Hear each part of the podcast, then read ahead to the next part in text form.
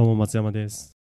どうも伊藤です。と、ポッドキャスト配信してきて1年ぐらい経ったんで、感想、1年続けてみて感想とかを話そうと思いました。おー、そうか、もう1年になるんだね。どうですか ?1 年やってきて。いや、確かになんか長かったようでもあり、短かったようでもあり。まあ、なんていうか、その、こう、これを録音する、やっていくにあたっての、こう、主な負担の部分っていうのは、あんまり 俺がやってない部分もあるから、ちょっとその辺が心苦しいところはあるけど、でもやっぱりこういうふうに2人で話す機会を持つって、話す機会を持つっていうのは結構いいことだし、なんか、いろいろ気づきもあったし、楽しかったなっていうのが、正直な感想かな。やっぱなんか喋ると頭の思考がちゃんと言語化されるっていうか、うん。そういうのは実感あって、なんとなく仕事でもこの言葉にできてるような気はしてきてるんですよね。というメリットはあったかな。メリットっていうか良かったかなっていうのありますああね。、そうね、確かに。こう、日々の、なんていうのかな。思自分が思ってることとかをこうね、人に話したりとか、人と話すことで整理されることってやっぱりあるよね。そうそう。なんかさ、ちゃんと自分の言葉として喋れていいなと思いました。記事とか読んでるだけだと、その人の書いた意見とかじゃないですか。で、そこで終わっちゃうんですよね。話話さないと。YouTube 見たとか、誰かの記事読んだで終わっちゃうけど、そういうの見て自分はこう思ったみたいなまで、ちゃんとアウトプットできると、なんかその分さらにインプットも入ってきたりとか、まあ、話話そうと思ってインプットしたりとかね、言語化できたりとか、そういうのがあって、なんか一年やってきて、そういうところが良かったな。あとそう、そう、さっきも言ったけど、あの、話すネタを考えるっていうのも、ああの、アンテナを張るような感じで、それもなんか良かったなって思うよね。あなんかこのネタ二人で話せそうとかさ。あとなんとなく、この傾向とかも見えてくるじゃないですか。こういう話したら、ちょっと再生数伸びそうだな、みたいな。っていうのを狙いに行った時もあったし、確かにね。で、それがちゃんと当たって伸びる時もあれば、うん。まあね、こればっかりは本当に難しいけど、そう、難しいけどさ、そういうのもなんとなく分かってきたりとか、相手が、なんか相手が求めてるっていうかね、世の中的にこう、あ、これやっぱこういうネタはみんな興味あるんだなっていうのが分かったりもするし、そういうのも良かったですね。そういうのを考えるのもまた一つだよね。あとは、やっぱあの、ちゃんと2人で時間をこの日にやりましょう。で、この時間からやりましょうみたいな、決めるとやっぱ継続しやすいなっていうのはありますね。確かにね。そう、これ一人だったら絶対多分続かないしな。そうね、一人でずっと独り言喋ってるのはなかなかきついもん。結構きついっすよね。まあ、たわいのない会話のところも多いけど、そういうようなのを続けることでね、やっぱり二人だと続くっていうのは、そうそう。やっぱ何かを続けるには誰かを巻き込まないと、やっぱひ人間の意志なんてやっぱ弱いから。今年振り一年振り返って、あれかね、一番再生多かったエピソードってどれなんだろう？どれだっけかな ?iPhone とかだっけ？ああ、やっぱ最新のさ、なんかこう、テクノロジー系っていうかさ、こう、こういうの買ったよ、使ってみたよっていうのは、なんか伸びやすい傾向は？あ、ありましたね。あ、あと多かったのはあれだな。あの、アホモが出た時の話とか、鬼滅の刃の映画の話とかかな。そういう旬なネタがやっぱり多かった。やっぱあれかね、多くの人が興味のあるものっていうのは、当然、みんな気になるところっていうことかもね。そうそう、気になるね。あとやっぱ自分が気になることは、あの人はどう思うんだろうみたいなのかな。うん。なんかいろんな意見ちょっと聞きたいっていうのもあるんじゃないですかね。確かにね、映画とか漫画とか読んで、俺なんかすごい良かったと思うけど、なんか他の人どう言ってるかなとかってこう気になったりするの。検索したりするし。この辺はやっぱ普遍的っていうか、みんな思うことだから。まあでも、だって1年間でね、1年52週なわけじゃない？で、それをまあ1年ざっと続けてきてさ、エピソード52よりもあるってことはさ、1週間にい1話以上はこう話してるってことだから、そうですね。ね、大人2人がこう集まって、こうやって時間を取れるっていうのは、本当に。なんかいい経験だと、いい経験っていうか、良かったと思いますけどね。あとはあれかな、編集とかの面で言うと、やっぱり最初の頃と比べて、スピードは僕の中では上がってきたと思うし、やっぱりちょっと音声の編集は難しいところはある気もするな。っ。ていうのは、なんとなくあるかな。癖とかもありますしね。話し方の。と音量を合わせたりとか。だ今もうまくできてるかわかんないけど。いやー、なかなかね、こう、クリアに音を伝えるっていう、こう、綺麗に編集するって難しいよね。そう、やっぱ編集って難しいんだなっていうのが、作る側になってみると思います。だって、あの、ラジオ放送とかでさ、こう、本当に、プロの人たちがラジオを作って流してるのなんか聞くとさ、やっぱり音クリアだし、すごい聞きやすいもんね。すごいですよね、やっぱり。まあ内容はね、本当それぞれ好みがあるだろうけど、やっぱりその、音声とね、話自体は本当に綺麗に作られてて、やっぱプロってすごいなって思うよね。だから YouTube でも、YouTube もカメラこだわるじゃないですか、やっぱりみんな YouTuber とか。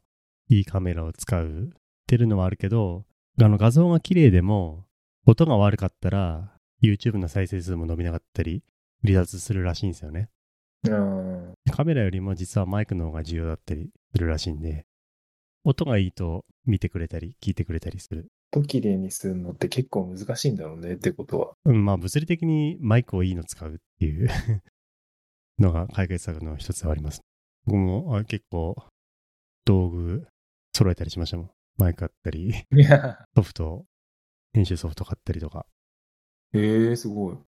まあね、無料でもできるとは言うけど、やっぱり有料のソフトはね、それを作るためにいろいろ頭を悩ませてるはずだからさ。そうそう、やっぱ効率は上がるね、確実に。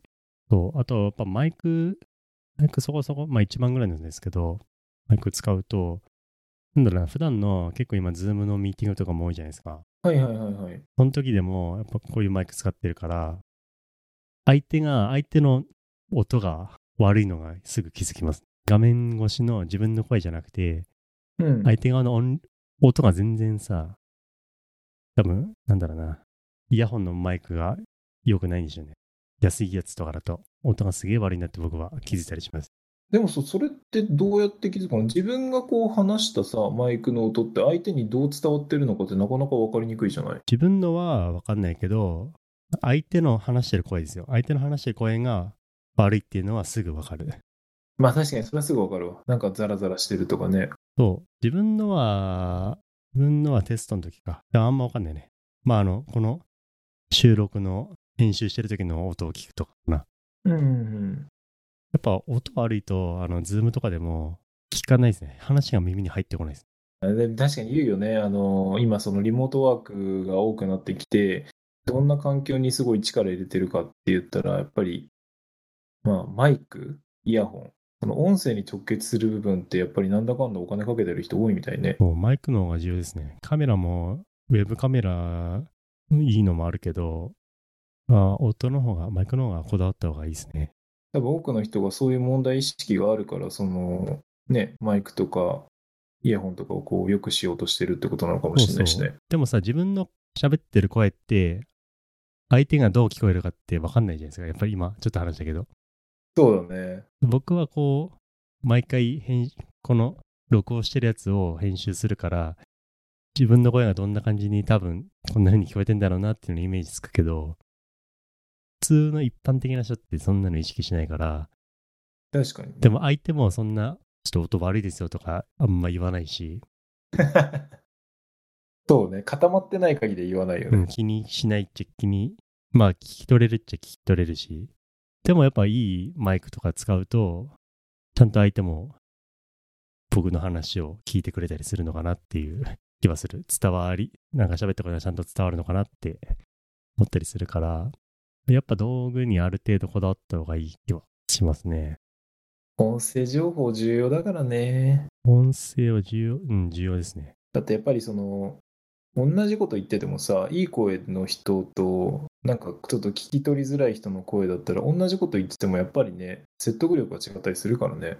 だからリアルだったらその本人が持ってる声だけで済むかもしれないけど、リモートとかでこれからね、そういう機会が増えていくってことはやっぱり、マイクとかそういう、こうね、自分の声をよりよく伝えるっていう方法をちゃんと気使ってる人っていうのは大事なのかもしれないよね。リアルだと自分の声以外の情報でも身振り手振りとかで伝えられたりするじゃないですか。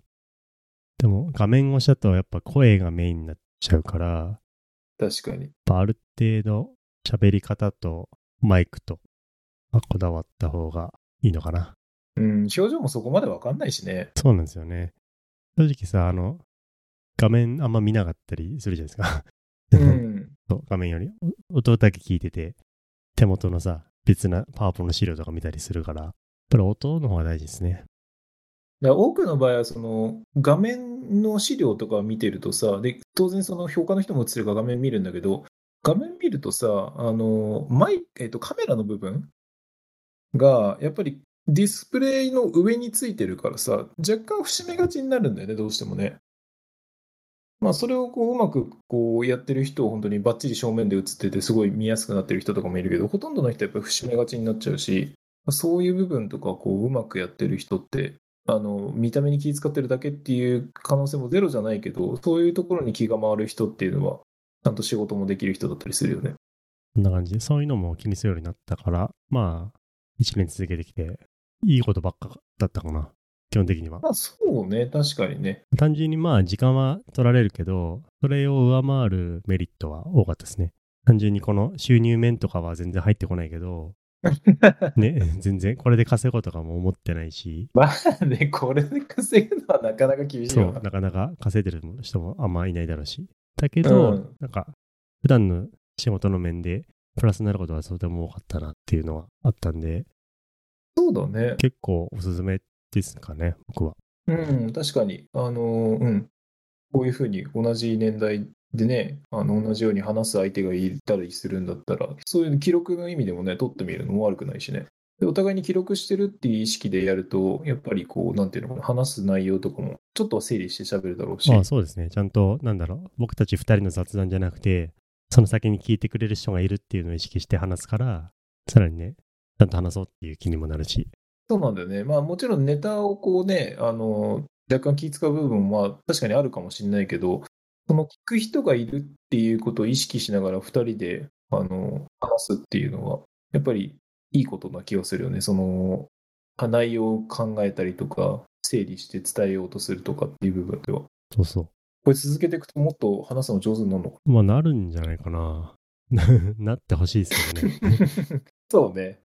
あんま周りから話すの上手くなったねとか言われはしないけど、自分の中ではなんとなく、なんだろう、思考が言語ができてるような気はする。あでも確かにね、俺もそんな感じはするわ。周りからその話上手くなったねっていうのは、まあ、大人だからなかなか言う機言われる機会はないだろうけど、でもなんかほら、あのーミーティングとかで自分のその部下とかね、配下の職員にこう話とかこう説明したりするときなんかも、前よりもなんか、なんていうのかな、あ、これちゃんと頭に入ってるなっていうか、こう、ちゃんと伝わってるなっていうふうに感じる機会が最近ちょっとずつ増えてきたような気はする。